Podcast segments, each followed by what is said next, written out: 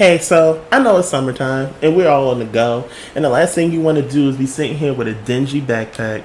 That's right, you sitting here, you going to the gym, you traveling, hopping on a plane, or maybe you just decided to go spend the night over his house and don't want to have to come back home to grab your shit. Well, I have the remedy just for you, sis. Our good old friends over at Muslim Backpacks are offering listeners of this podcast 10% off of their first purchase. Head over to muzmbackpacks.com, redeem our offer code WRYH10 to receive 10% off of your first purchase. Once again, that is muzmbackpacks.com. Let them know Lonnie and Aaliyah sent you. Let's get into the show.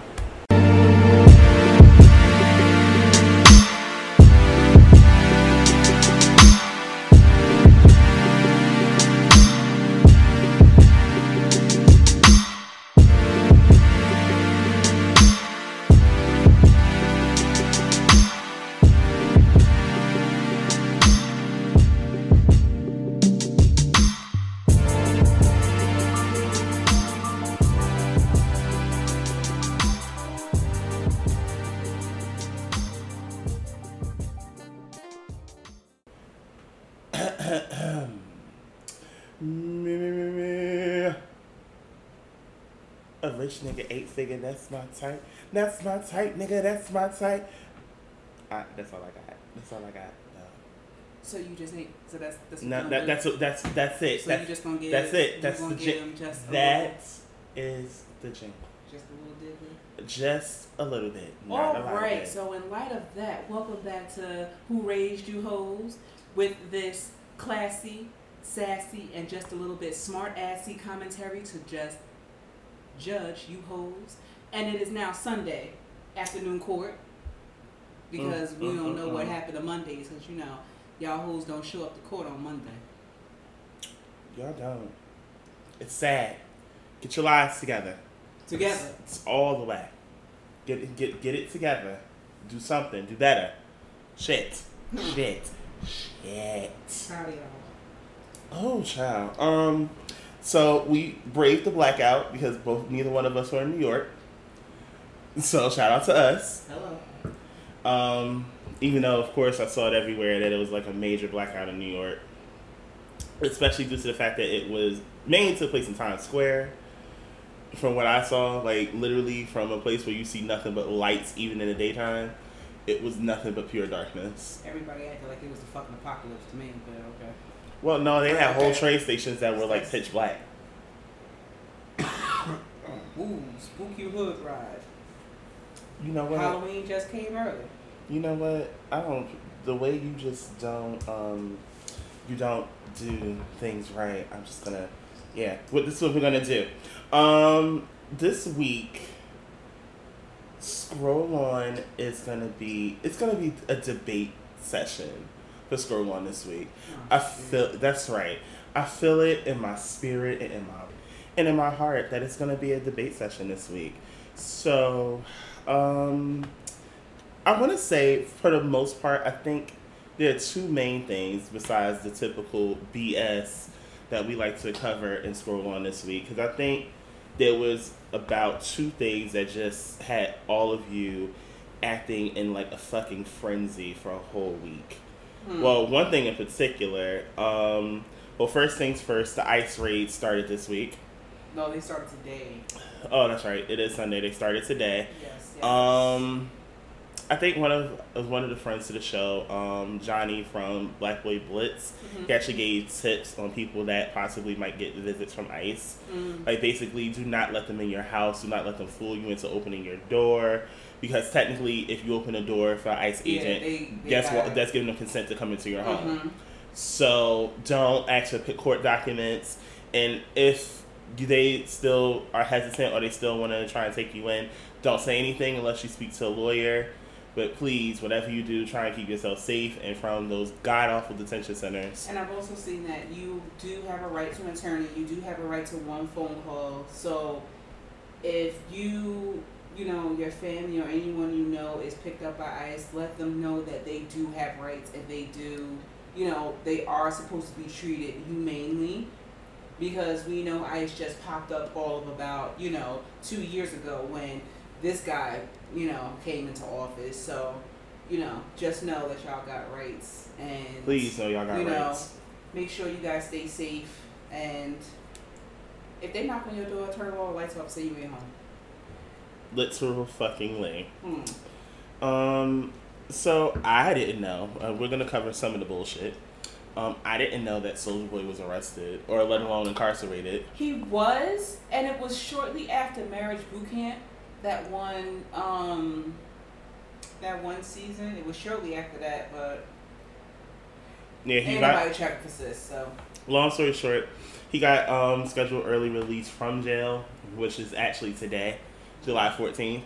Um, so more than likely, Soulja's out being an ignorant motherfucker like he always is. Mm-hmm. Um, so I guess bless the mess, bless it, Lord. Um, so the founder of the African American History Museum was found dead in the trunk of a car. Yes. Now- was, um, quite surprising. It's like, why? For See- what? San- I'm reading this from the Shade Room. Um, it- her name is Sandy Roberts Joseph. Sadie. Sadie, excuse me, Roberts Joseph, and she is the founder of the African American History Museum in Baton Rouge. She was 75. Her body was found on Friday, and the cause of death is still unknown. The vehicle was found three miles from her home, and it's still nowhere exactly what led what led officers to her car. Now, first of all, I bet you somebody was stupid enough to put in an anonymous tip, and that's how they found her because that's typically how that shit happens. or she was targeted, which especially any any older African American that possibly could found a museum and document all of the injustices of this world. You know, you already got a target on your back. But Well, it was just it's okay.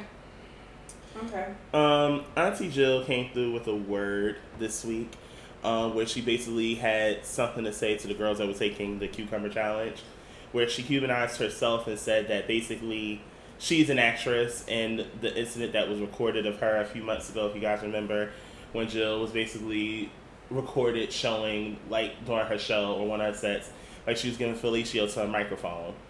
Um, she said things became difficult for her after that video surfaced online. Like I said before in the show, I think around the time it happened, a lot of people that are Jill Scott fans, this doesn't surprise you because this is just regular Jill. Especially if you listen to the first album, seeing her act as if she's giving fellatio to a microphone does not surprise you in the slightest. Mm. So she was basically saying it's an inanimate object. Um, it's not a person, and basically you got to think about the consequences that come when you upload that damn video. Like especially for females, um, you already got a bunch. Like nine times out of ten, you got somebody's thirsty motherfucker already in your inbox. Imagine if they see you doing the cucumber challenge, and the next thing you know, you got a bunch of un times ten unwanted motherfuckers in your inbox trying to talk to you. Like when Lala Milan did that skit at, uh, skit during the cucumber challenge, the height of it, where like a dude came to her with a cucumber and he basically was like telling her to basically suck the cucumber in front of him. I'm like that shit. Though yes, it's funny. That's also some shit that can actually happen in real life. Mm. So she said, think think about what you're doing. She said, delete it or just don't do it. I mean, I get it. I'm pro ho, but I don't know. There's just some shit you don't put on social media. I don't. I guess maybe it's just. I don't know. Maybe it's just. There's just some shit you don't put on there. Like I mean, yeah, you're not thinking about it in the moment when you're doing it, but there's a lot of unwanted attention and ideas that you can get. Like women are literally being killed for saying no. Mm-hmm. And it's like, you know, things as suggestive as this, you're putting them on your social media. And we have long said niggas are dangerous. Especially Like- a nigga that's been told no. Exactly. Especially a nigga that's been told no when, you know, he's seen something that you've done and suggests that you might be open to it. Then it's not it's not to say that, you know, that they're, you know, faultless in this. But there's just some attention you just don't need. Mm-hmm. and you know as women i mean women trans women all of that we need to protect ourselves in that kind of way like just saying i don't know maybe i maybe i'm canceled for that shit but i don't know we just need to be more protective of ourselves and our sexual energy because we being killed for the shit, and we being killed for the for our autonomy in having sex and liking it and enjoying it. So, just saying, protect yourselves. That's it. Um, it came out. I want to say about a week ago that Diddy wanted to possibly reboot making the band. Originally, Aubrey had spoke basically saying that um, they would want Danity Kane to be a part of it. Um, of course, I, if Danity Kane's gonna be part of it, I'm like I would want all five members to possibly make an appearance, not just the three. Yeah. That's just me. But um, apparently, Day 26 went on TMZ to say that they wanted to be a part of it as well. They said they wanted to be mentors, and I was like, okay. I mean, it's a cute, it's, it's, it's a cute little idea, but I'm just saying, this is not a time bands are a thing. They're really not. And I get it, you know, there's that, that Korean band BTS that everybody's like all Um, hot in the uh, fucking pants over. the And, girl I'll okay, pass. I get it, but I just don't think we're in the era where bands are a thing. They're really not. There's like you find you find less far less bands. Exactly. And if you do find a band, they're really not. They no, mm nope. Because now it's like okay, it's too much money out here to get, and it's too much money to be split between you and however many other people. Just go out and get it by yourself. But I mean, I I don't know. I don't know. It, it might it might it might be a thing. It might you know sprout something, but you know, he hasn't had a very good track record when it came to putting these bands out here. They'll come out with one or two diddlies and then that's it. I mean, we see and hear more of Cassie now that she's not signed to Bad Boy. Exactly. So I don't know. Um, one Dwayne Carter. Um, we know him as um, Lil Boosie. Um, Lil Uzi Vert. Never mind. His name's Lil Wayne. So he had a tangent where he was saying that he was basically going to walk off the tour that he's on currently with Blink One Eighty Two. As he was stating Wow, that that's a uh, band I haven't heard of in a very. I used to love them. he's currently on tour with Blink One Eighty Two. He was saying that he was going to walk off and then retracted his statement the next day, and a lot of it he said had to do with the crowd. Unlike, um, especially for a rapper that also can, as far as appeal, transcend to the rock crowd. I find it odd that you feel like the crowd isn't for you, especially when you've had rappers that either tour or did like sessions with a rock band and it actually works really well. hmm Like Jay Z and Linkin Park. Eh, That's exactly what I was about to say. Cause I mean, I love Linkin Park because I, I wasn't you know very much into hip hop and all that shit. I was very much my mother's child. I really liked rock music, but when he like you know came together with Linkin Park, I was like, yo, this shit is lit. Like, it, it works, but it depends. So, um, like I said, he retracted. He decided to go back on the tour, and all is fine and dandy, and pigs fly and butterflies, all that hot shit. Oh Lord, So, uh, ooh, child, heads or tails? fuck. Heads or tails? Wow, I like getting it from the back, so tails. So, Jermaine Dupri had Oh, made shit. headlines this week. Um, and he stated something that was a bit problematic. Um, No, he was asked a question, and instead of just answering the goddamn question and not being messy, he decided to be fucking messy. and he see. got read for it. Let's see if I can play this for you guys real quick on the mic. Do you have a favorite right now in the rap game? Cardi B, Nicki, Females? Megan Thee Yeah. Stallion. Um, Stand out to you.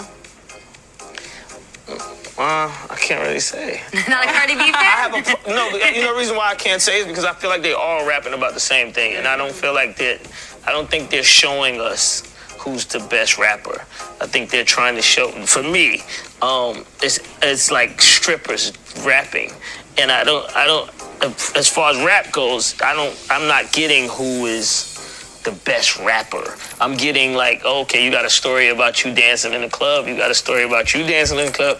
You got a story about you dancing in the club. Okay, all right. Who's getting ready to? Who's gonna be the show you rapper? something different. Yeah, What's the I- I- what is the thing that you want to see if you're not like just more. I mean, I feel like at some point somebody's gonna have to break out of that mode and just show us, a, you know, talk about other things like rap, just rap about other things besides that. Now, I got I got something to say. go on. Now, for one, who the fuck asked you? Mm, Two, mm-hmm. if they want to rap about dancing in the club, everybody's story about dancing in the club is not the same. Mm-hmm. And if that's their truth, let them live their truth. Who who cares? If that's what people want to listen to, that's what people want to listen to. What you hating for? You mad because you can't get Bow Wow's ass off the, you know, get get an album because he too busy kicking bitches' asses? So, I don't I don't know. Maybe it's just me. But then it's like again, who the fuck asked you? You like he was deliberate. To me, he was deliberately trying to be messy. Mm-hmm. I don't know. Maybe is it just me? Mm-mm. It just seems to me he was really just trying to cross that line to be messy but not be messy at the same time. But she was messy. The- you could have just said, you know, some generic ass answer and kept it smooth. But you would have thought, oh, maybe it's just not going to transpire into um, a thing across social media. Well, ladies and gentlemen. Oh, it did. He got read.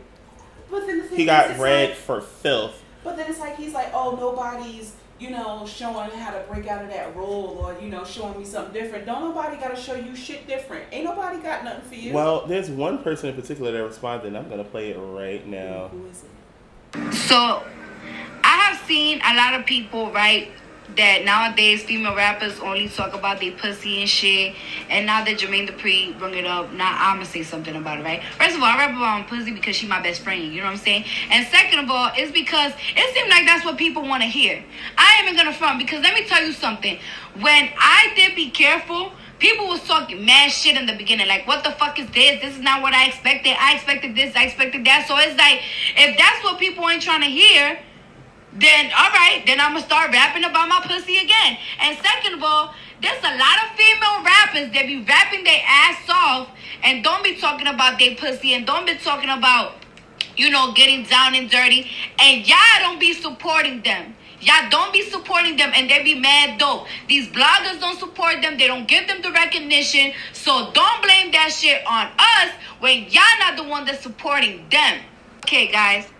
So that's what Belcalis had to say on the topic, and I agree with her 100%. The sad part is that no one's taking accountability, and in this situation, it's more so there's a market and a place for everyone, female rappers included. Exactly.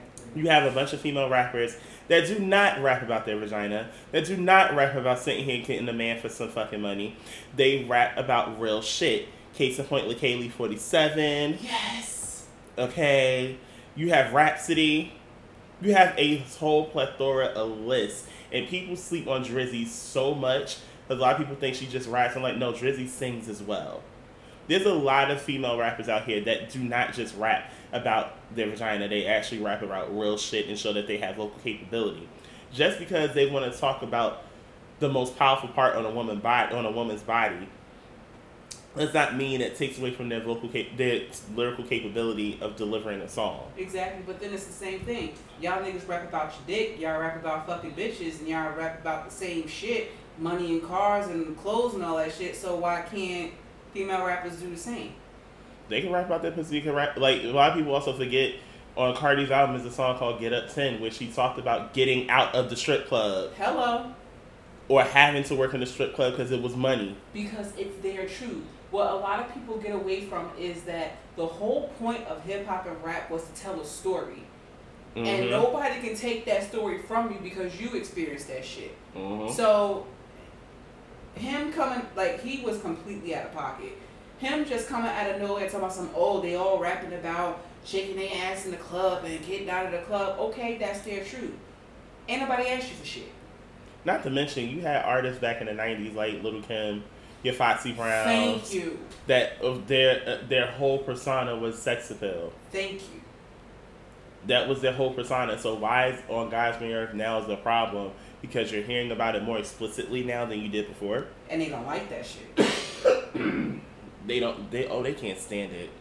They hate that They shit. cannot fucking stand it. They be like, oh y'all bitches are securing yourselves? Y'all don't give a fuck about us? Y'all gonna treat us like we treat y'all? Oh hell no. Yes, bitch. It's a hot girl summer, we fucking coming. not to mention the fact that some of the people that uh, fall under that umbrella would be your Megan Thee Stallions, would be your Cash Dolls, would be your Cardis, would be your Nickies. It would be your all the dolls fall in this category as well. Like not just talking Cash Doll, I'm talking Asian Doll, talking um Dream Doll. All of these women fall under the category of basically exploiting sex sexual appeal. explicit, ex, explicit lyrics. So, and then at the end of the day, who cares? If it's a bop, if it's a diddly, who cares? People love it. It makes people happy. Let people do what the fuck makes them happy. This nigga, this motherfucking Trump, this motherfucking Trump is about to kill our asses. So, let's get a little twerking. Let's talk about some pussy and keep us moving. Speaking of um, y'all's president, segue, um, Into the hellhole. uh, So, the state of the black union. bitch, politics is bullshit. So he basically decides to go on a tyrant about congresswomen that basically opposed him. Um, he released a real racist tweet this morning. Um, three tweets in particular. He must have had a really hard time taking the shit because that's typically when he um tweets the most angriest of things. I don't know. He's probably sitting on his toilet this morning at five thirty. Why would you put that image in my head? That's just so foul. Why would you put that image in my head, Aaliyah? Niggas be tweeting on toilet shit. Now, so he goes to say, so interesting to see progressive Democrat congresswomen who originally came from countries whose governments are complete and total catastrophe, the worst, most corrupt, and inept anywhere in the world. Mm. So we already know that AOC, the OG from NYC, Okay. had a wonderful clapback. It Couple was, tweets. it was quite. I'm not gonna read all of them. It was quite enjoyable. But she definitely read him down for a lot of shit that he said. And this makes you think if these people that support him don't think that he's not a white nationalist and a racist, this tweet showed that all because he told a couple of black, uh, not black, non non-white congresswomen. non people of color. I said non-white. You know what? Okay, we're right. Yes, non-white. Bam, there it is. Now, I gotta snap myself back into the thought. Okay. So, he told a lot of non-white congresswomen to go back to where they came from. That was essentially what it was. Like they were not born here. Exactly. So, you can't say that he's not a white nationalist. You can't say that he's not a racist because he literally pulled a page out of the white nationalist and racist book. Mm. go back to where you came from. Well, bitch, if you ain't take me from where the fuck I was, I would be there. Well, not to mention, like I stated, all these women were are U.S. citizens. It's not like they are undocumented um, immigrants. They're basically U.S. citizens. They serve the public. Why would you tell them to go back to their country? That makes absolutely no Exactly. sense to me. So, oh, you gonna send me back to NYC? Oh, okay, cool. All right, cool. You want to send me back to Michigan? Well, Bad. Bad. Bad. Okay. I ain't gotta see you. Bad. Problem solved. And stop doing all this ancestry shit. Them fucking kits. Mm-hmm. Don't do that shit, Why? nigga. That shit is a fuck. Yo, call me a conspiracy theorist. That shit is a fucking scam. I don't even know where the fuck you stole me from. Mm, Well, And then now somebody's got your DNA. And what do they do with DNA like that? They fucking store it. And guess what? If you watch American Horror Story like I do, the last season, they kind of put that into the story where it was basically an apocalypse. People were dying. And they were searching for people with quote unquote superior DNA. So they the government bust up in this white boy's house and they were like, "You come with me," and he's like, "What? What's going on?" And everybody, his family's like, "All right, so we gonna go with him." No, we don't need y'all. We need him. He has superior DNA. They took his ass. mm. So, don't do that shit. And Well- especially, they need more people to fucking clone like us. Nah, I'm cool. speaking of DNA, Hmm. Oh, I think I know where we going with this. speaking of motherfucking DNA, Hmm. Come on with it. When Jesus says lock him up, he meant it. Okay, Mm, hello. he locked him up and Come threw on, away the key. Come on. So um, it came out that I want to say Thursday. Um, Yes. Thursday Because evening. that was when you tagged me in the on yes. Instagram, right? Yes. Thursday evening, Robert Kelly, better known as R. Kelly, was arrested. I think it was here in New York. Oh, nasty bastard. He is being arrested. Well, first of all, these are federal charges now. This is different from stateside. This is federal. he was arrested on. I'm trying to pull up the actual story. Give me moments. He's been arrested for child pornography and um I forgot what the other charge was. It was um shit. Yeah, I forgot what it was. I know one of them was child pornography. Um, let's see. I'm reading this from CNN. Nearly two decades later, Kelly is facing two separate federal grand jury indictments in Illinois and New York.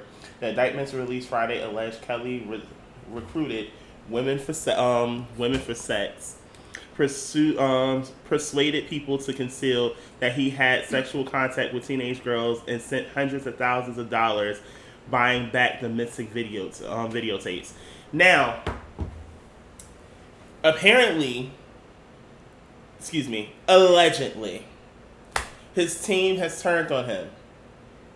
Now, they turned in over 20 tapes of him and teenage girls having sexual intercourse.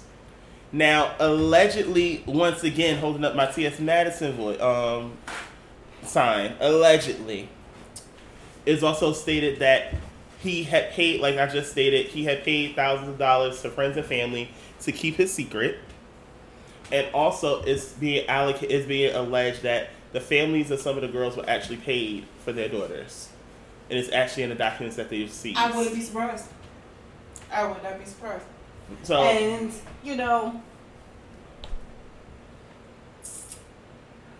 after the documentary, I think, me personally, myself and I, think that everybody on that fucking shit should have been charged well, can't say- because you knew it, and you've been cut. You've been allowing him to cover it up for years, and you have said nothing. Not you thing. have you have allowed him to abuse little black girls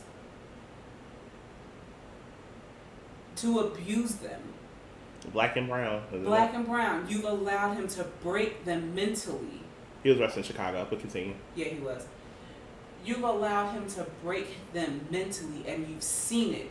You went on this documentary and said you've seen it. You've a lot of you have caught him in various acts with different with multiples of these girls Mm-hmm.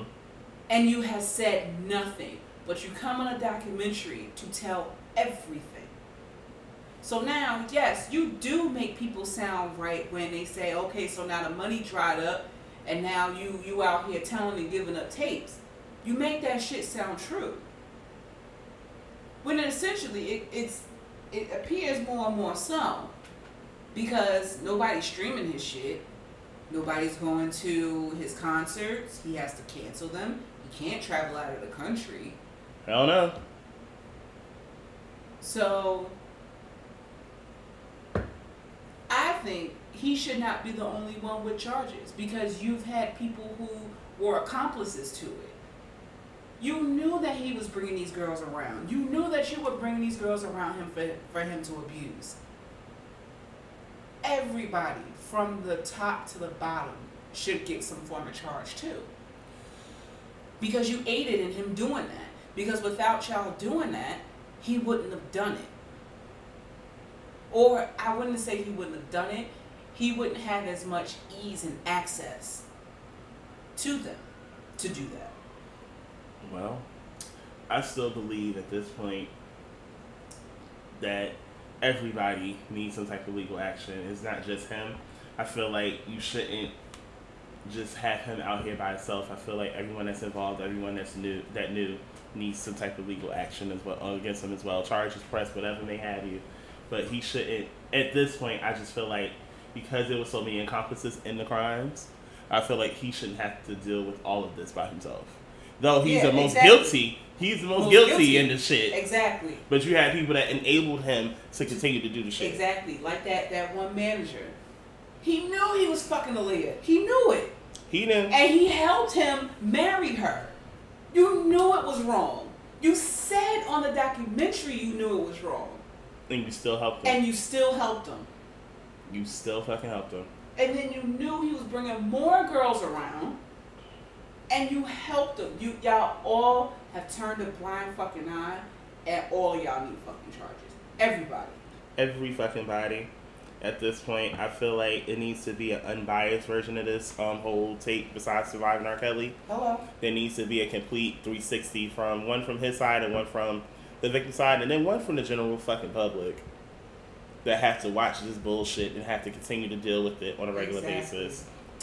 Speaking of charges, well, Ja Rule has been cleared in the Fyre Fest fraud lawsuit. Cause wasn't it? it's funny. I wonder if he used that fucking logic he used on the documentary. I forget which one it was, the Netflix or the Hulu. Probably the Netflix one Where he was like, "Well, it's not necessarily fraud. We just didn't tell them X, Y, and Z." And the dude was like, "That's that. That's fraud."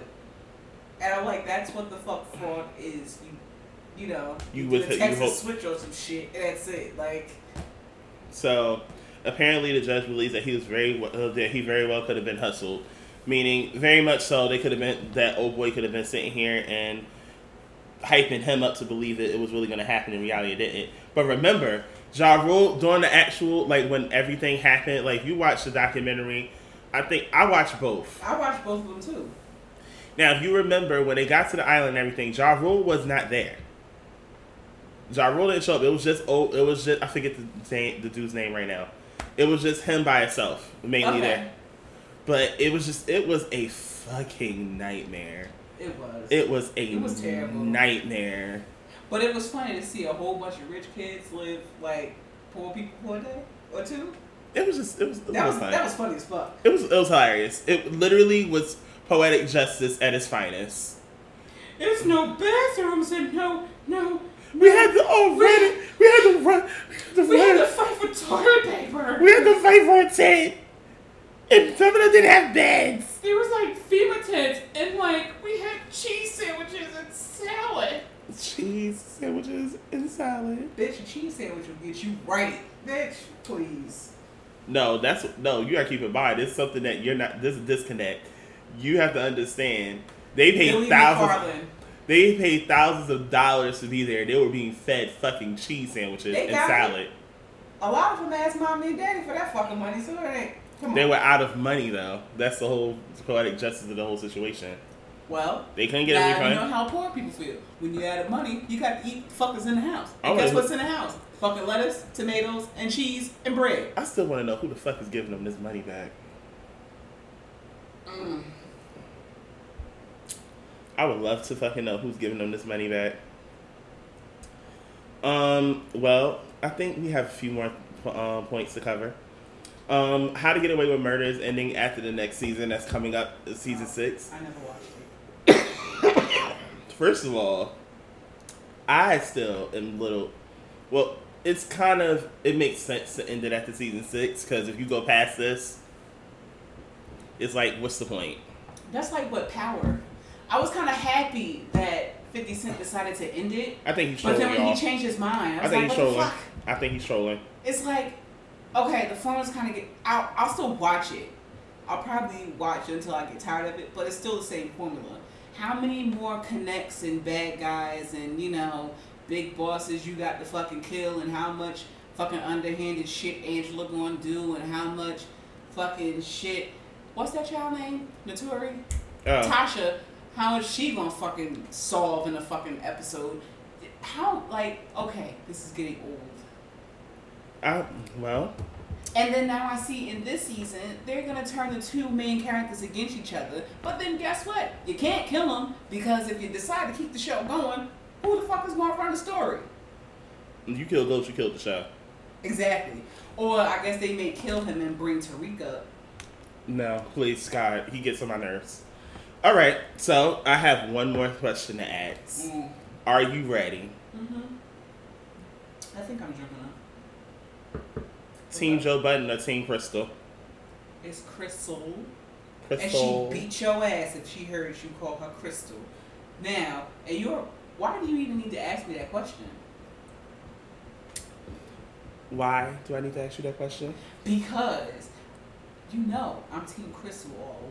I want to be like her when I grow up. So Crystal had a few choice um, had brought up a recollection of an interview from ASAP Rocky before this whole situation took place in Sweden. Um, where basically he was cited saying that basically he doesn't want to focus on basically get his hat into politics or anything that possibly can project his platform to use it in a positive light. But you need that po- them, them politics now, boo. You need the politics now because now you're arrested in Sweden and and you're in inhumane conditions. And they are not letting the U.S. get to you. How that feel, Claire? So Crystal brought up a old, brought up the interview, and of course Joe Budden had a few choice words about it. He actually called her a bum on um, his podcast. Um, Look at no, he called her a bum.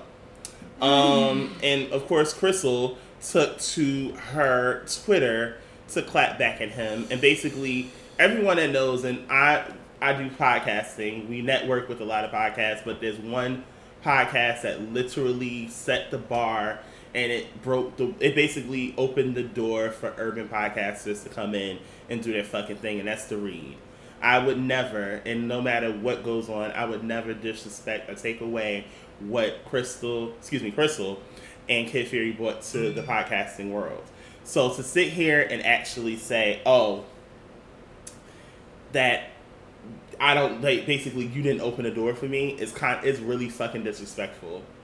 Regardless of who you are, it's really fucking disrespectful. And she made that very fucking clear. Like I paved the way for you. You came in on my you came in on the back of my efforts. I, I, I just, I just, mm, what Joe Budden was so mad at There's a lot of things that was Joe that you want to silence that, or did you want to, um, No, I'm you sorry. know, you're, you're being a little bit rude. I know, but it was Silence in the actually. First of all, that was your fucking notification of my Twitter. So let's not say that we did. No, no, no, baby, because my phone is. Oh no, I know it's my. I know it's my. I know it is. Don't. I know it is. Don't. But whose phone is still up? Getting your better cough because I know you got some excuses. But anyway, let's get back into the topic. You Now, won't.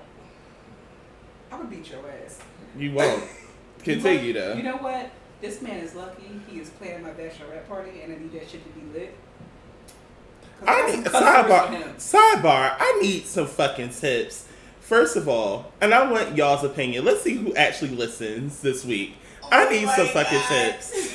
I need. I'm gonna start a poll out this bitch. I'm gonna start a poll. As first of all, I love Aaliyah dearly, but as a gay man, it's a little awkward to plan a bachelorette party. There are multiple men of honors who plan bachelorette parties for their bride friend all the time. Yeah, but I'm a little, I don't know. I'm, I feel a little awkward doing Yes, it. but see the thing is, I need to do it evenly. I have two people that are of honor in my bridal party. My sister who's maid of honor and you who are man of honor. So I'm not doing all the heavy lifting. I have a master's and a doctorate to finish, so I'll, I'll interject here and there, but you know, I kind of want my bachelorette to be a surprise. There's no surprise. There's no surprise. in the There, let me tell let me told y'all something with Aaliyah. I love her to death, but I see it coming now, and she knows I say this from a place of love. Aaliyah is literally, I promise you, we're missing a camera because she deserves her own episode of Bridezillas. I am not, yo, I am not a bridezilla. I do not have that much drama in my life. You, you're right, but here's the problem. I here I want everyone's opinion on this. I promise you. I promise you. I this is the thing when you have not one but two people that deal with anxiety. You have the bride who already suffers from anxiety, the the, the man of honor that has it and still struggles with the shit every day.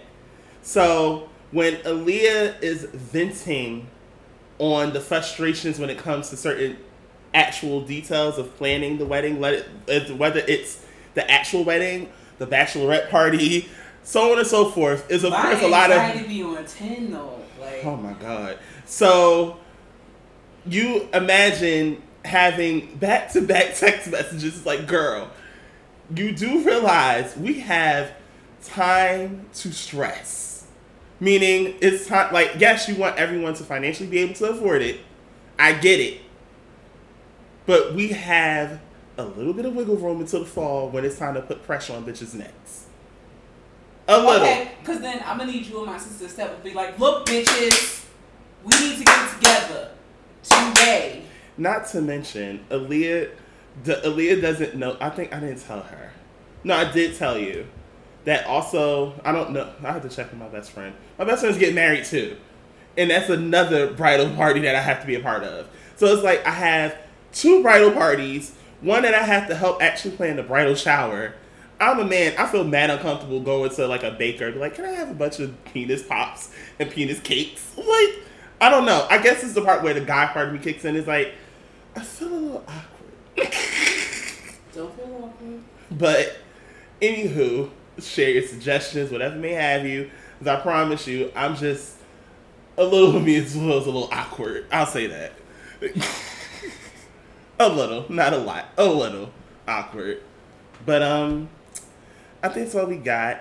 I think I ranted enough about the bullshit on our timelines this Yeah, week. Yeah, but the way he going at her like that, we, we, we went off topic. We went severely off topic. We really barely did. on- We really did. We so really let's did. get back to it. Now, who the fuck is Joe Buttons? We call anybody. First of all, first of all, love Joey, but there's one thing that a lot of people fail to realize: his career was technically taking a nosedive when he discovered podcasting. I'm gonna I'm gonna take I'm gonna take a page out of Ed's book.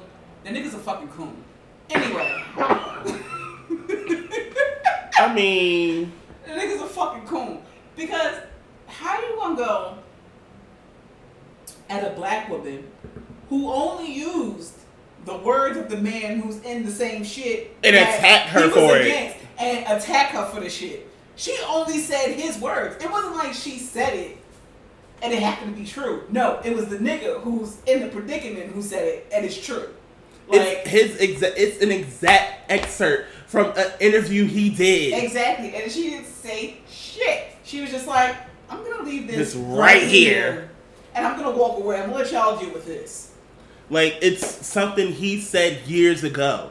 Exactly, and then it's like, okay, Now you, you think now you have the of course fellow rappers that's sitting here and they're of course co-signing with co-signing with you but at the same time the one especially this, the one that shocks me the most is T.I. as pro-black as you fucking are you're siding with him no, T.I. is not pro-black.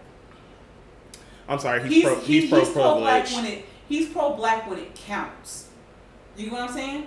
He, Now- he's no, I ain't nope. Scratch that. He's pro-black for clout.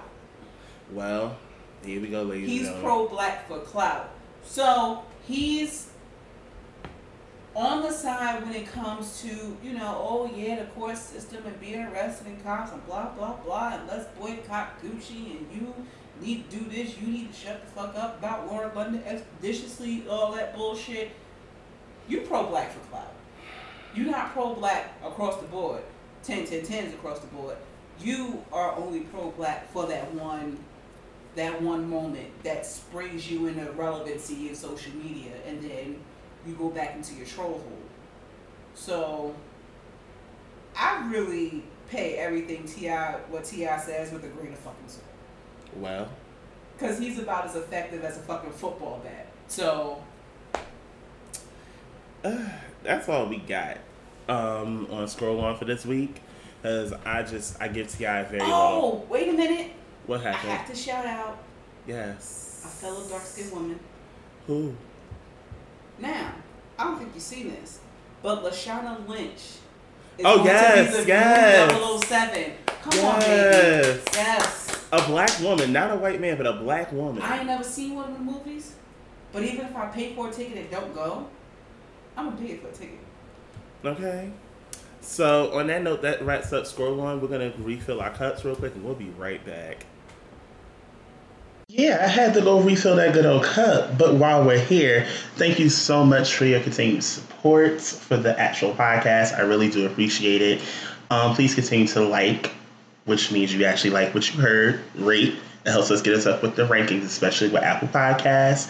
Subscribe, which means you download, you don't miss an episode, and share it with your friends. Would you like to keep in contact with the actual conversation going on even after the podcast is released? And yes, I do check my social media handles on a regular. For Facebook, Instagram, and Twitter, it is WRYH Podcast. Once again, it is WRYH Podcast. I'm also looking to collaborate with other podcasters. Would you like to be on this show? Would you want me on yours? Fine. Email me at WRYH podcast at gmail.com. Once again, it is WRYH podcast at gmail.com. Once again, thank you for your continued support. And let's get back to the show. I'm pretty sure my cup is full by now. I think before we get into our rant, um, not our rant, before we even get into our um, the thread, I think Aaliyah has something she needs to let off of her chest. So, I'm pretty sure if you listen to the show, you watch Pose.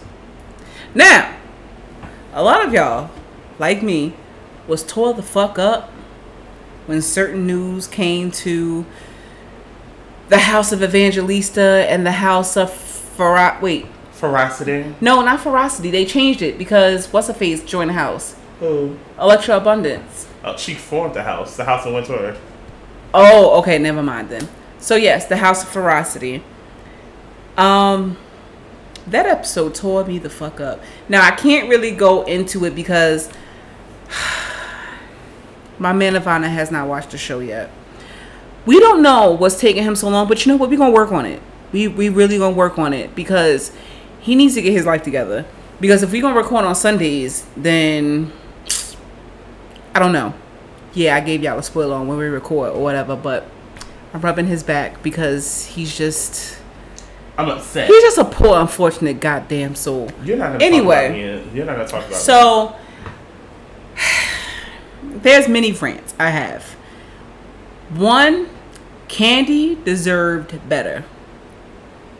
There is no reason why, as a black transgender woman, that she got her love, her recognition, and her flowers when she died.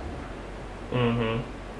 There is no reason why there should be treatment of dark skinned transgender women in that way. I get it, it fit with the story. And you know what? Shout out to Mahogany Rose Walker on Facebook, baby. I'ma tag you because she got me into Paris is Burning. I never knew about it. You never watched Paris is Burning? I've never I never heard about it. I never heard about it until she posted on Facebook and she They're told me about it. She was like, "Go go look at it." She said that's what it reminds me of. No, uh, like honestly, sorry to cut you off in the middle of your rant. Majority of the characters from the show basically Come from it. Yes. The show Yes. itself comes from yes. Paris is Burning. Yes, yes. So, damn, but I'm gonna give away how she died. You Don't- want to go in a room don't. and go put some headphones on? No, no, just do All it. Y'all know it on social media for me already. But I don't want to ruin that one part. Well, I mean, there's only one way she can actually pass. So Go on. Everyone I don't want to ruin it though. If I said ruin it, ruin it. Damn it. Fuck it. All right, y'all see he gave me the permission. So if y'all see him tag me in some wild shit, I can read his ass. Now, so for the way that Candy passed, I would think that Lulu would have been the one to pass in the way that she did. Reason being, if you look back at Paris is Burning, look at how the um the Latina Oh, the uh, one that was woman. like a prostitute. Yes, Mhm. how she passed. She was found in the closet. That one, I could not. I had to pause it for a second when I watched it because I felt the tears in my eyes because I cried then in Paris is Burning. it's sad. I believe only one person from Paris is Burning is still living. Exactly. So I cried then when Paris was burning. I had to pause because I started, and you know I watch my shows at work because it makes the time go fast. I had to pause it because I was like, "Bitch, you're not gonna cry today. You're not gonna do it. Janet Mock not gonna get you like this." So when they said how they found her, I had to pause again. How did they find her? I'm not telling you. It's too So- late. You're already telling them what happened. How did they find her? You already knew. You said this before we recorded. I knew she died. I didn't know how she I'm died. not telling you, 'cause I'm not gonna say be the one. Then what is the point of bringing it up if you're not going to say it? Say You're it. not. You're not gonna do this to me. Say it. You're already going to ruin it. fuck it. They found her in the closet. Well, not they, but the cleaning people found her in the closet.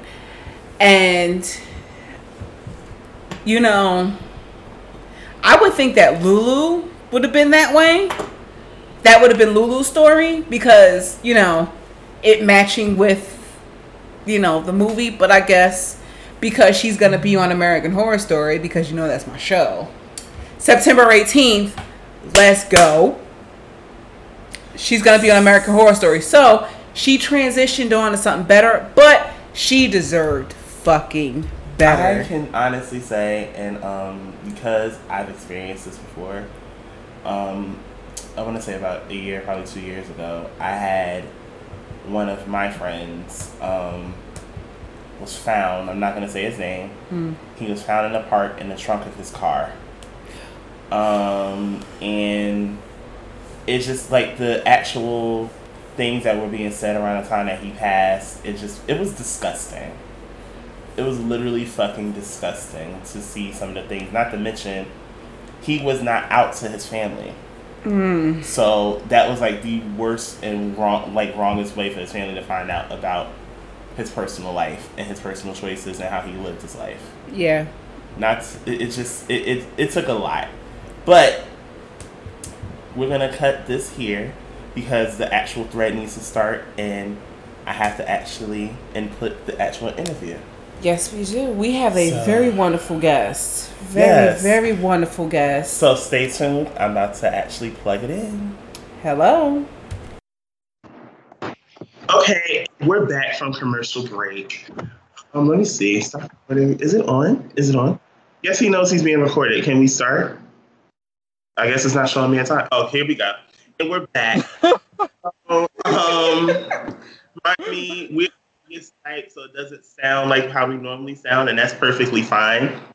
Um, this week on the thread, we actually have a guest.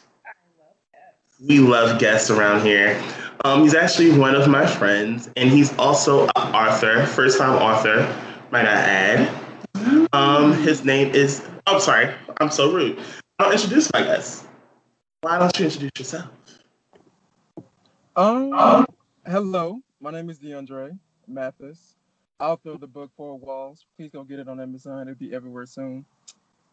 Um, I'm not sure Well- what to say. Well, we know you're here to discuss a book.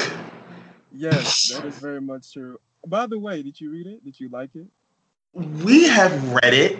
I'm not uh, I'm gonna be honest. I'm gonna be very frank with you. Oh Lord. That shit made my anxiety go from one to a hundred. 110.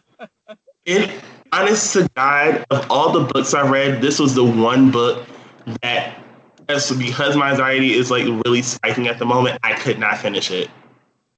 I finished it. I pushed through. Okay. Um, I guess that was the the soldier in me was like, you know what, fuck it, we're gonna just go balls to the wall with it and finish it. Mhm. Um, I appreciate you. It is a, it's it's one of those books that it's you guys. Oh my Yeah, god. that leads me to my Do you, question. hold on one second. Do you mind if we do you want us to get spoilers or do you just want to ask broad questions? Broad questions. I I mean, you can ask some spoilers in there. I may or may not answer them though. I'm Okay. He might just say no comment. He might just say what exactly led you to writing Four Walls? Bitch, stole my question. um so honestly uh three years ago three or four years ago i was in a really really really really uh depressive mindset um the first actual first chapters of the book is you know, things from my diary that I used to write daily. Um, to the point where um, how he mentioned how he was on the verge of trying to kill himself and banging his head on the wall, trying to work out and feeling like he can't do anything. That's how I feel personally in that space. Um, and then afterwards, um, I actually showed it to a couple of close friends at the time, and I they told me this was beautiful. And to me, I didn't think it was beautiful. I'm just, you know, depressed, depressed as hell.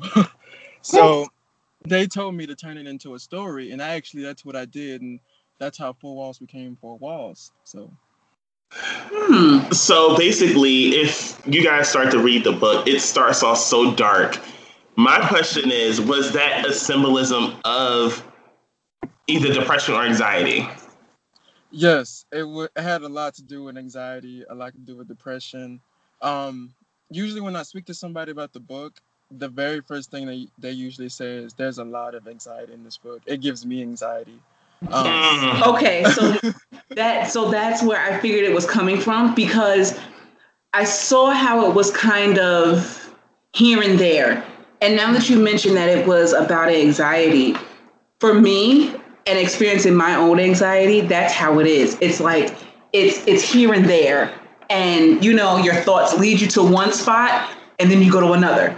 And then you go to something else and then you come back to that thought. And then you go to something else and you go back to the other thought. So I definitely see from what you said by it represents anxiety. I actually kind of like how you portrayed it. That that actually makes more sense now. Mm-hmm. Yes. Um. Well, I mean, another part of that too is that I left it. I kind of I don't want to say I left it a clean slate, but I kind of made some things, some so many things unknown, like his race, um, his name, all these questions. I wanted the reader to actually put themselves in the situation. I, I made it a black and white, and I wanted the reader to put color to it themselves, because um, I wanted I wanted everybody that I spoke to to have a completely different experience with the book than from what I wrote it. And usually, when I speak to people about the book, everybody has something completely different from what they got out of it or what they think is happening because they put themselves into it. And it's not just Gray's story, it's Gray's story, it's great, it's you reading Gray's story, but it's also your story and you reading your story while reading Gray's story. It's a lot. so my my question is it Lord, the book just transitions and you get lost in how it transitioned or what took place and why. it's more of my question would be who inspired this style of writing? Honestly, nobody. Seriously. Nobody. Um, I'm not gonna lie to you. One day I just started writing. Um, I'm not really much of a reader. I used to be a, a reader when I was in middle school, high school. I used to read books here and there, but mm-hmm. after high school, I sat down and just started writing. I've I've told um, Fabian that I've been sitting on this book for three years, and Fabian is actually the one. I think I got maybe four chapters, fourteen chapters deep, and I stopped writing on it. Fabian's actually the one that told me, "You need to finish this. You you got to finish this. This is gonna be epic." Um, yes, shout out to Fabian. yes, Mr. Mitchell. Yes. Besides, of course, Fabian, who is who would be a writer writers that inspired you to write the book? Um, Neal Shusterman for sure. Neal Shusterman is when I grew up, all of his fantasy books spoke to me in a major, major way, especially the trilogy um, Everlost. I don't know if y'all know that, but it is like one of my favorite series of all time. Mm-hmm. Um, of course, the Harry Potter books. Um, the Hunger Games series was a defin- definitely a uh, a major major inspiration to me. That's good. Mm-hmm. But besides, honestly, it kind of I kind of just channeled it all. Like I would just sit down. I actually wrote the rest of the book at my desk at work, and I would just sit down, and it would just all come out of me and flow out of me. Um, mm-hmm. I actually have a couple other books that I'm put out later, but just yeah, keep it on the side, you know. well, we can link them, you know, when we finish the podcast, so that way people can go and read your books because I definitely you know, now that you have explained it, I definitely got a grasp on it. Mm-hmm. And I'm kind of having my own epiphany and I'm like excited to go home and reread it again and be like, oh shit, I missed that. Or oh, like I didn't really got, you know, grasp onto that. So I'm really um it was really interesting to uh to read.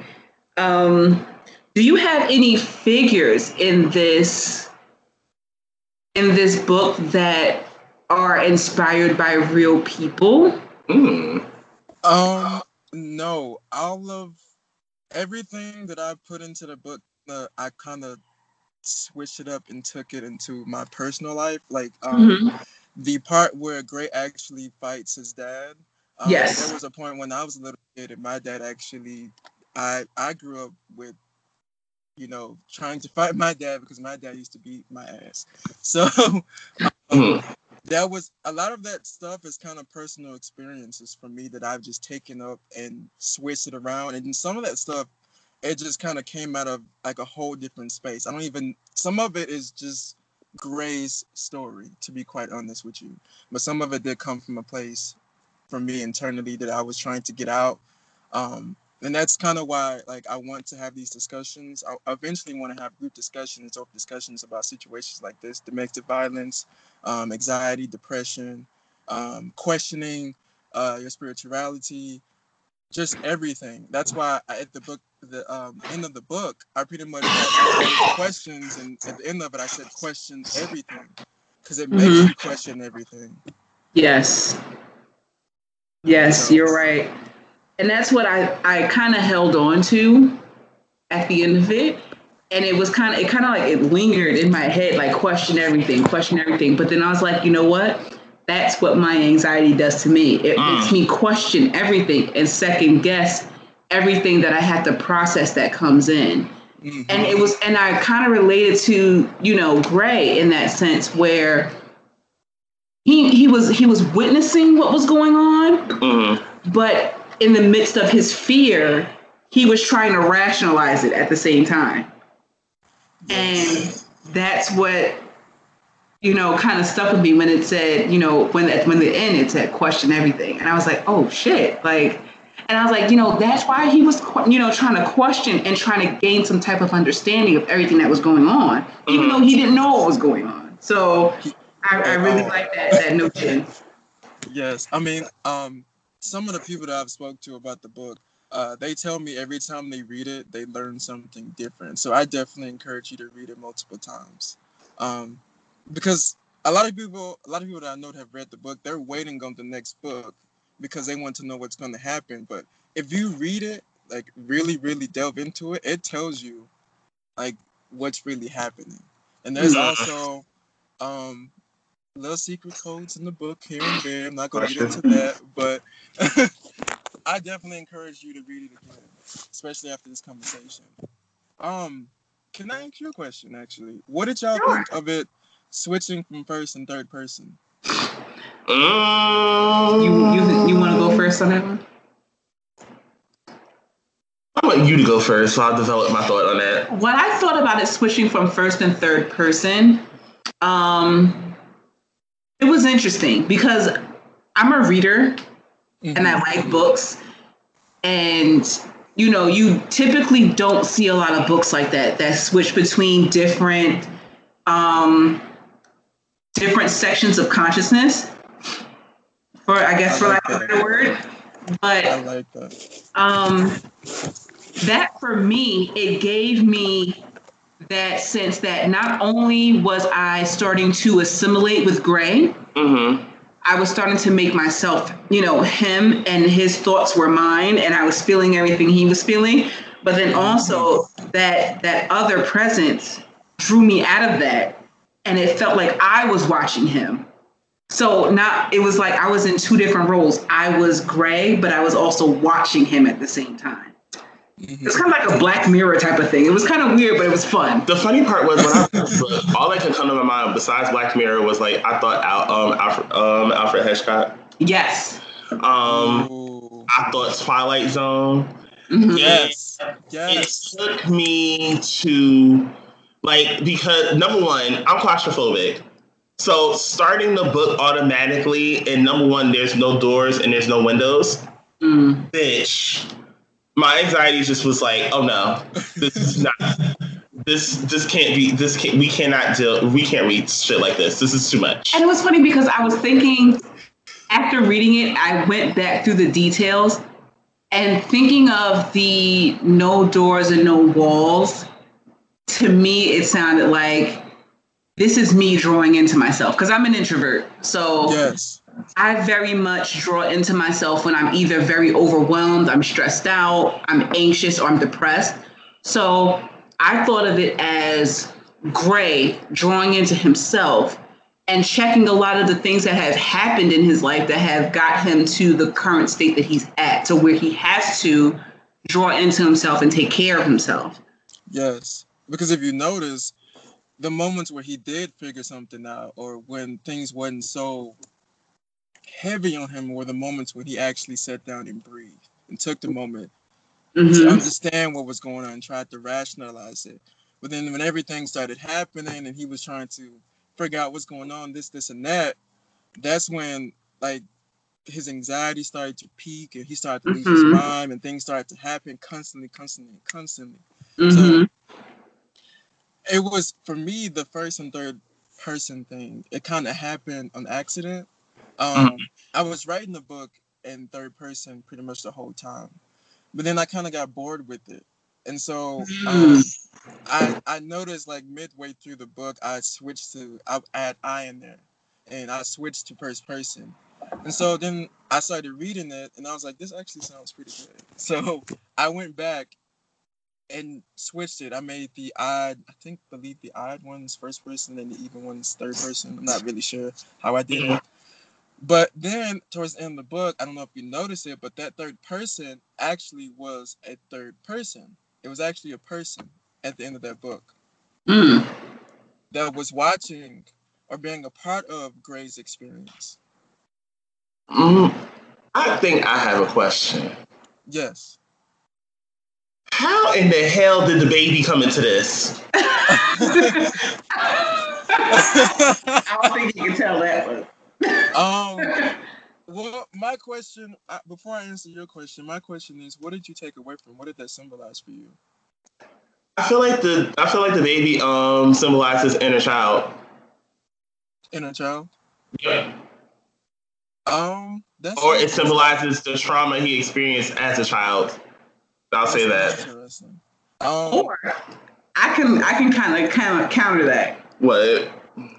I think that the baby represented the trauma of birth Yes. because birth is very traumatic for babies Mhm. because you're in this th- this comfortable space. You know, you chilling, you get everything you need, and then it's like, oh shit, I'm coming into this light, and there's people, and I don't know who the fuck that is. I don't know who this is. So it's like, yeah, I'm a baby, but then when remember how last week I said that we remain stuck at the age where we receive the least love? Oh child. Oh, look, snap. So look at the part where, you know, his caretaker left him Mm-hmm. and he couldn't understand what was going on. So then he found these people and they took him in. So it's like, okay, and that's where we were left at. We he had we were left at the place where he drew into himself to check out to kind of basically nurture that child out of that stage. And it's like what Crissle says in the read, that inner parenting. Mm. It's like you got to parent your inner child. So it's like, yeah, okay, yeah, you, you need what you need, but all right, we got to do this and we got to, you know, kind of bring you up to the next state. So if we can bring ourselves out of that that stage where we receive the, the least love, we can grow up into the person that we're supposed to be. But of course, you know, society and, and the pressures of things that, you know, need to happen right now and where we need to be as, you know, adults, that doesn't help. But, you know, we do need to take the time to parent that inner child that was left at that age where love was was with was withdrawn from us. Well, That's Beautifully what it said. as. Beautifully said. So we're gonna get off of the book for a moment. Yeah. Um, not even a moment. Because we got to It's pick time. your brain. We got to pick your Yes, brain. yes, Oh, my brain. yes. We have to pick at it. You know, just like how you picked out anxiety, you gotta, we gotta pick at your brain. Come on with it. Come on. So it's one thing that we, the the two of us, are very vocal about, and that's anxiety. And it's one thing you and I actually identified and grew closer on. How do you deal with dating with anxiety, and what tips could you possibly give to someone that's dating that still is dealing with the trauma of anxiety? How do I deal with anxiety? Um, how do I deal with anxiety? Um, I use breathing techniques. I meditate often. Um, Mhm. As far as dating goes, I man, I've technically been single for about three years. I've dated. The last time I've dated somebody was like three or four months. It was last year around November. Um, I think through the relationship, I definitely had some anxiety because I was wondering, you know, is this person good for me? Is this person this, this, that, and this and that? Am I enough? Um, and that's usually the questions that I usually ask through most of my relationships. Am I enough? And I do that even outside of relationships. I do that with myself. Am I enough? Mm-hmm. Um, and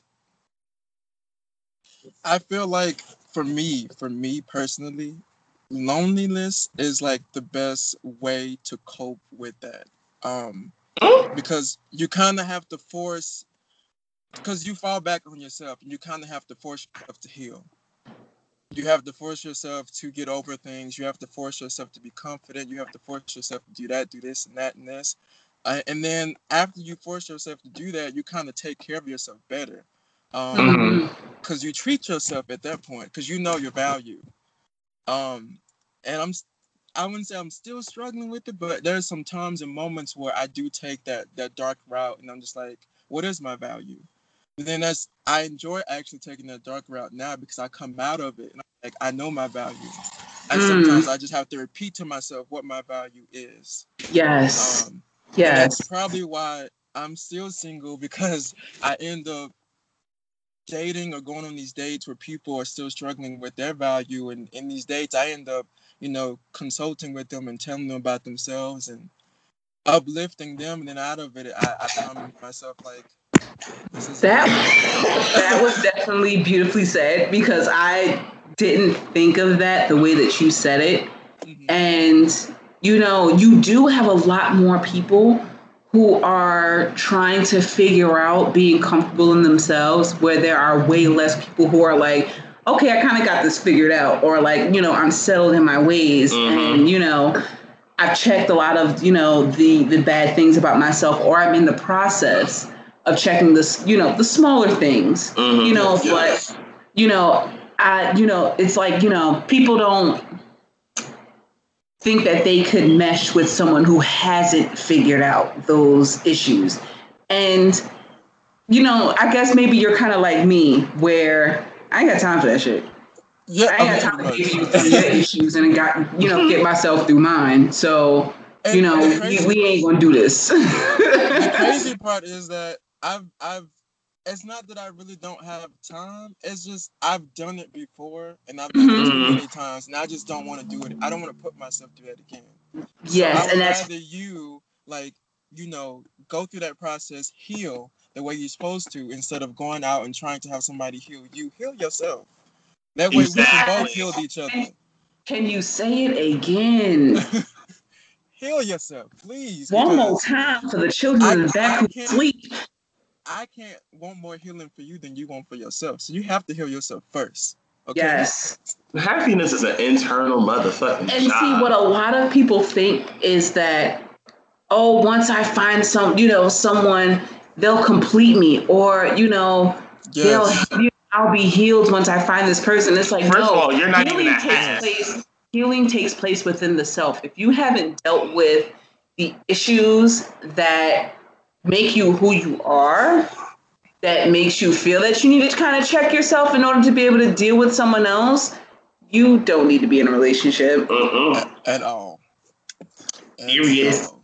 You need to be looking in the mirror, okay, telling yourself what is wrong, asking the proper questions, and trying to deal with it before you go off and try to ask somebody else you know, how they can help you with your situation. They can't help you. They're trying to help themselves. I can't help you. I'm trying mm-hmm. to live in this oppressive economy like you out here trying to live in this oppressive economy. Gee, exactly. it's like a life raft on the fucking boat. Like, I mean, I got to help myself before I help you. Hello. So, exactly. Because what good am I to you if I'm dead, bitch? I don't know. The one thing that I've learned, especially when it comes to dealing with anxiety, is more so I don't, I guess maybe because I actually had like people, we rarely have like real relationships or real interactions with people. Mm-hmm. So I feel like when you date, especially with anxiety, I don't want to have to feel like this. I don't want to have to feel this anxious feeling like, what if this person isn't right? Mm. And it, it's that that moment and that feeling is what makes it hard to date with anxiety. It's more so I don't want you to trigger this feeling inside of me. Yes. And finding the person that one is okay with themselves or knows themselves enough to be able to say, okay, I'm willing to date opposed to someone that doesn't know themselves, someone that's trying to find themselves or believes that I'm a half that needs to be completed. Mm. I don't have time to complete you. I'm trying to complete my damn self. Hello. Come on. I don't have time to sit here and play your I don't have time to play your mama or your daddy. I don't have time to sit here and chase after you. I'm not going through your phone. Ain't like I got time for that. We're grown. Exactly. Like my mantra every day is I got my own problems. I don't need you. I can't take yours on. I can't take on somebody else's. I got my own that I'm trying to deal with. And, you know, I'm very much, I'm such an introvert to where like my anxiety is like get away from people, stay away from all and anybody. And anything that breathes and walks on two or four legs, just don't even do it. And I'm very much like that. Even when I was dating, I was so comfortable in my own space Mm. That where I didn't have the tolerance for people. Like somebody could sneeze the wrong way on a Tuesday. I'm like, oh, you can't do I can't do this no more. Like then I had to kind of check myself, like, all right, you know, you wanna, you know, do certain things with a person and you know, you want, you know, the ultimate goal for for my life was to get married. So I'm like, I can't be like this if I want to get married. Like, okay. you know, if my husband decides he wants to breathe the wrong way on Tuesday, am I gonna cancel this nigga? Like, no, you know, that's, that's mad. So that seems that's, real selfish. That's after you've been alone and healed for so long, that's when you have to come out and step out of your shell and realize you got to go out, you got to get out, you got to meet people, you got to do this because you stay so secluded for so long, you realize the world is a pretty crazy place, and you don't want to get out there. So because we can't live in fear, that's what I refuse to do to live in fear. I have anxiety moments, but I'm not gonna live in fear for anybody. Um, but so, do you think that your dealings with anxiety has helped you largely write this book and and others in your in your collection? For sure, definitely. Um, I feel like Four Walls wouldn't be Four Walls if I didn't experience the things that I experienced. It uh-huh. definitely wouldn't be Four Walls if I wasn't willing to share the metaphorical experiences that I've had in my life. And even whoever Gray is and his spirit, whoever that is, whatever he experienced, I, am appreciative that I'm able to tell the story and a piece of my story and allow other people to grasp a piece of the story and make it into their own and internalize for themselves. That's really what I really wanted the book to be for. I want it to be internalized. What did you get out of it? What are you questioning? What anxiety are you dealing with? what things have you not healed from? You know. I like that. and and you know, as a person who reads a lot of books, I like when authors write something that allowed me to draw my own conclusions. Mm-hmm. And with multiple readings, I can draw different ones each time, and it's not suggested to me how I should feel or how I should think or you know anything about the story. And I, that's what I definitely liked about that. And now, you know, talking to you, it's like, oh wow, like yeah, I think about you know, I think about the little things that I kind of kept in my in my back pocket about that. and what it also leads me to ask you is what authors have inspired you to write in the style that you do?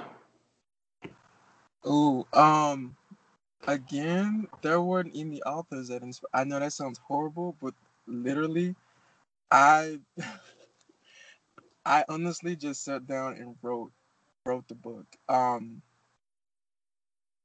I I would say if anything, the only author that came to mind when I was writing the book, or the only inspiration that came to mind while I was writing the book, it was it was a lot of music that I was listening to. Um, definitely Kendrick Lamar is one of the people I listen to a lot in uh, Animal Collective. Uh, I said author, I meant music. Um, BBO. It was a lot of different odd, different sounds and people who spoke about real, true events and experiences in their life and things that they've witnessed. It mm-hmm. made it inspired me to to be as honest and as truthful as possible in the book, mm. and to convey the message that I was trying to convey as as raw as possible, but while also making it to where you still interpret it your own way. Because, like mm-hmm. I said, everybody I've spoken to, it's it's a completely different story.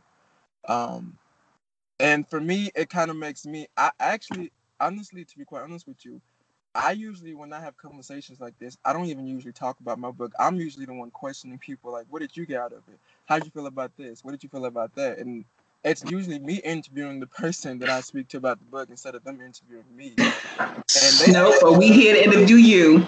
Yeah. yeah. So I'm just for me, this is different. I'm me being questioned like this. It's different for me, but um, I'm usually on the other side of it, and it actually it makes me. I actually get more of a takeaway from it when I get answers from the people, um, than them getting answers from me. I guess for me, mm-hmm. but it wasn't anybody. No, it wasn't an author that inspired me. It was more so music that inspired me to write. And, and what from my from what I pulled from. It's just the same way with my poetry. I usually listen to music and I hear something. I'm like, ooh, I want to stem off of that and write something about it. Hmm. So normally, as we begin to segue out, we normally end the show with a mental health tip. But seeing that you're our guest you're going to be doing the mental health tip. Oh, I have to do the mental. Yes, yes, absolutely. Oh God. Um,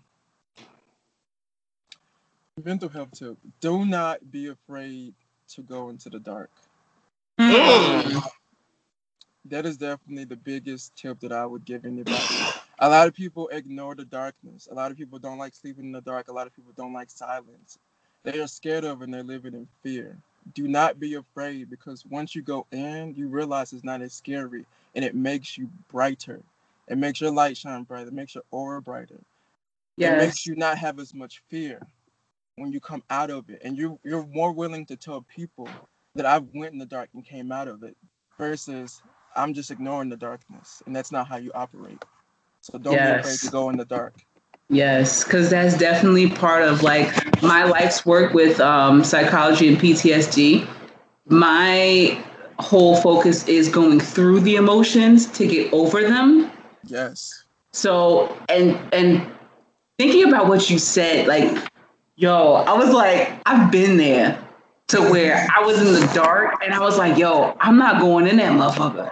But then someone was like, you know what? Just do it you know what's what's the worst that could happen is like either you scare yourself to where you need help or you figure something out about yourself exactly. and the people who triggered it when you come out of it and it was it was it was just that mm. i realized things about myself and the people that triggered it mm. when i came out of it mm. i was like i ain't got time for this oh i'm like you could have had a bad bitch yeah that was that was that was me when I came out of my dark. So I mean, some people aren't as fortunate, but I definitely believe go through it to to get over it.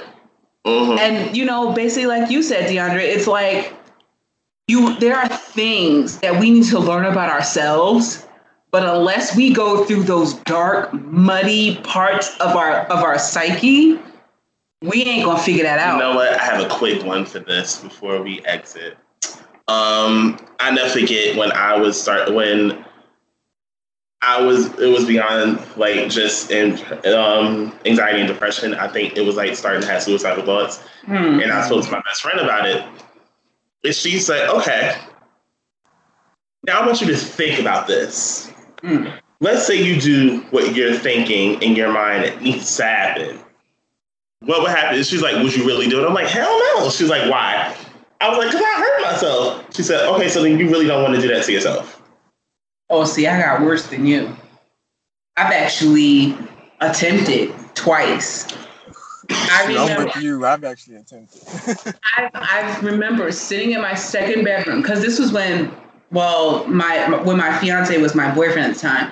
We used to get up at four thirty to run, and I mean, I would get that runner's high where I feel so great, and I, you know, come back, take a shower, and lay back down for work. But it was one time I got really depressed, like really, really depressed. And I remember I, I got up, I grabbed the knife out of the kitchen, I went in my second bedroom. You know where my second bedroom was? Mm-hmm. So I went in the second bedroom and I sat on the floor. And I just held the knife in my hand and I just cried and cried and cried and cried. I started to cut a little bit and I just kind of laid back and I cried and cried and cried. And I was like, I don't want to die like this. I can't do it. I can't do it. And what keeps me from doing it is okay, my boyfriend walks in here and finds me. He's only, not only is he going to lose his fucking mind, but how is he going to tell my family what happened to me? Mm. hmm So, you know, sometimes you kind of gotta like, you know, I can't even really find the words for it, but sometimes it gets hard. It definitely does. I, I definitely want to say I appreciate you sharing that story with us because I know that's you have definitely had to heal from that situation in order to tell that story like that. You too. Mm. Yes. So where can people find you and let alone where can they find your book? Yes, because I need to buy that because I need to. I need to. I need, I need to figure some things out.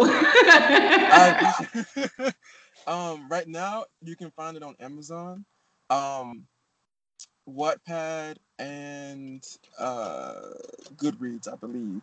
Um, I'm trying to get it on many different places. It will be on about 37 different places, 37,000 different places in the next couple of days, actually. Um, but you can find me on Instagram at I am DeAndre, or my uh, writing page at um, Dre the Writer.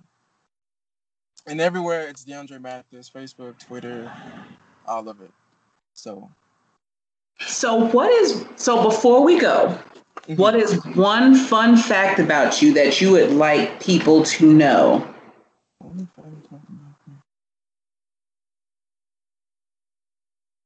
Hmm.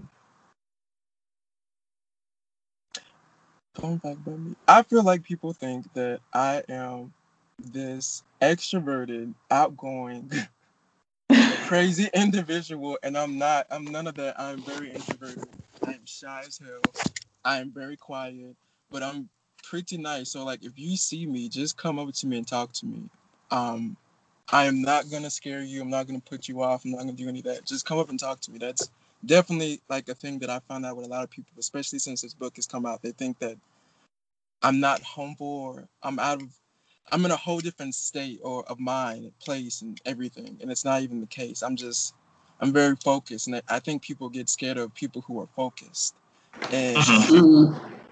and I'm not going. I'm not so focused to the point where I'm cutting off people. It's just you know, I'm so focused that I want to make sure I get my stuff done while also you being in my life as well. But definitely come up to me. Don't be scared of me.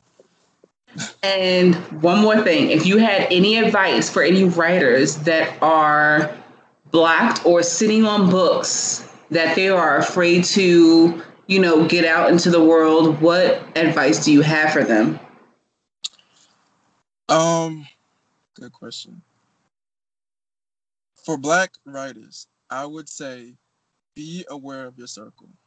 Be Mm. aware of who you confide into. Be aware who you're showing your art to, your work to. Be aware of it because these people. I mean, you're working on your your project, obviously, but the people that surround you are the people that really are going to make or break your project. They are the people that you fall back to and and you ask is this good enough? That you ask, what do you think of this? So you need honest people who are in the right mindset mindset for that. Because I definitely believe if it wasn't for the for Sway Lacy and for Fabian Mitchell and for uh, Mello Williams, I would not have gotten the book to the place where it is now. Um, for sure. And, and a lot of other people that I've shared the book to with, I definitely wouldn't have been able to get the book where it is now without being aware of my circle. Mm-hmm. Um, and I would say for writers in general, write every day. Um, for me, I make it like a two, one or two thousand, uh, one or two thousand word limit for myself. Um, where I just sit down and write a thousand words. It could be nothing that don't even make any sense but eventually you will make the sense out of the words. You just have to get it all out. And I think that's what people that's what holds people back because they try to edit and write at the same time. But just write and then edit after. Just get it out. Hmm. Just so basically just do it. Just do it. just, just do it. And be aware. Exactly. Just go balls to the wall, put it out there and I'm telling you. I'm telling you. That's what most people do. Like I feel like a lot of people think there's a process to it all. And it's well, for me, there's no process. It's just really me sitting down, getting it all out, looking at it and being like, this shit don't make no sense. mm-hmm. and trying to make sense out of it. but you know, that's kind of like I mean, I, I do my own writing too. I used to like write B2K fan fiction. That's an embarrassing fact about me. Um, but it, it, oh wait wait wait wait wait wait wait wait wait wait wait wait wait you did what? I used to write B2K fan fiction on the on the message board. Oh my god! Wait a minute. Oh my god. I guess I have to. Yes, I do. Fact about myself, I actually really love anime, and I actually at one point was trying to write a manga.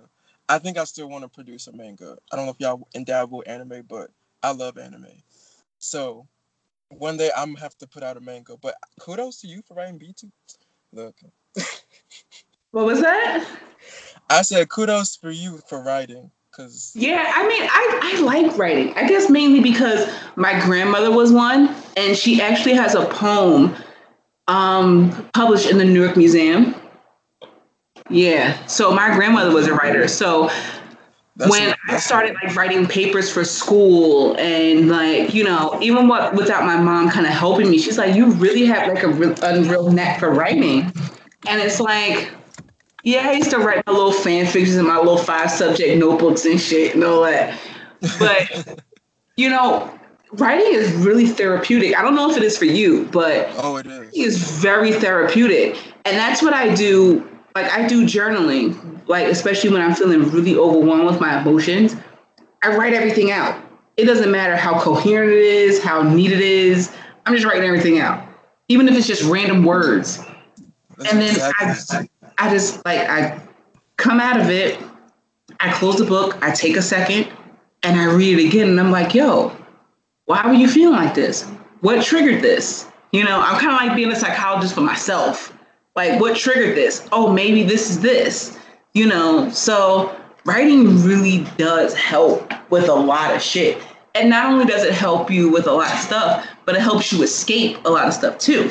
Just for mm-hmm. escape. Not that you're running away from anything, but it just kind of brings you out of reality for that one minute. And you'd be so surprised, you'd be so stuck in writing that a lot of your reality makes it into what you're writing. Man, look. Lenny mm. got the best co-host. and on that note, we are going to wrap this episode. DeAndre, thank you so much for taking the time out to coming on and speak to us. Thank no, you. Thank you. Thank you. Love and blessings. I appreciate it. Go buy his book. Support black people and their writing and their their truths in their lives. Just support black creators, period. Exactly. Period. and we will see you guys next week. Peace out. Thank Bye. you, DeAndre. Thank y'all again. Really appreciate y'all. No worries. No problem. Bye. All right.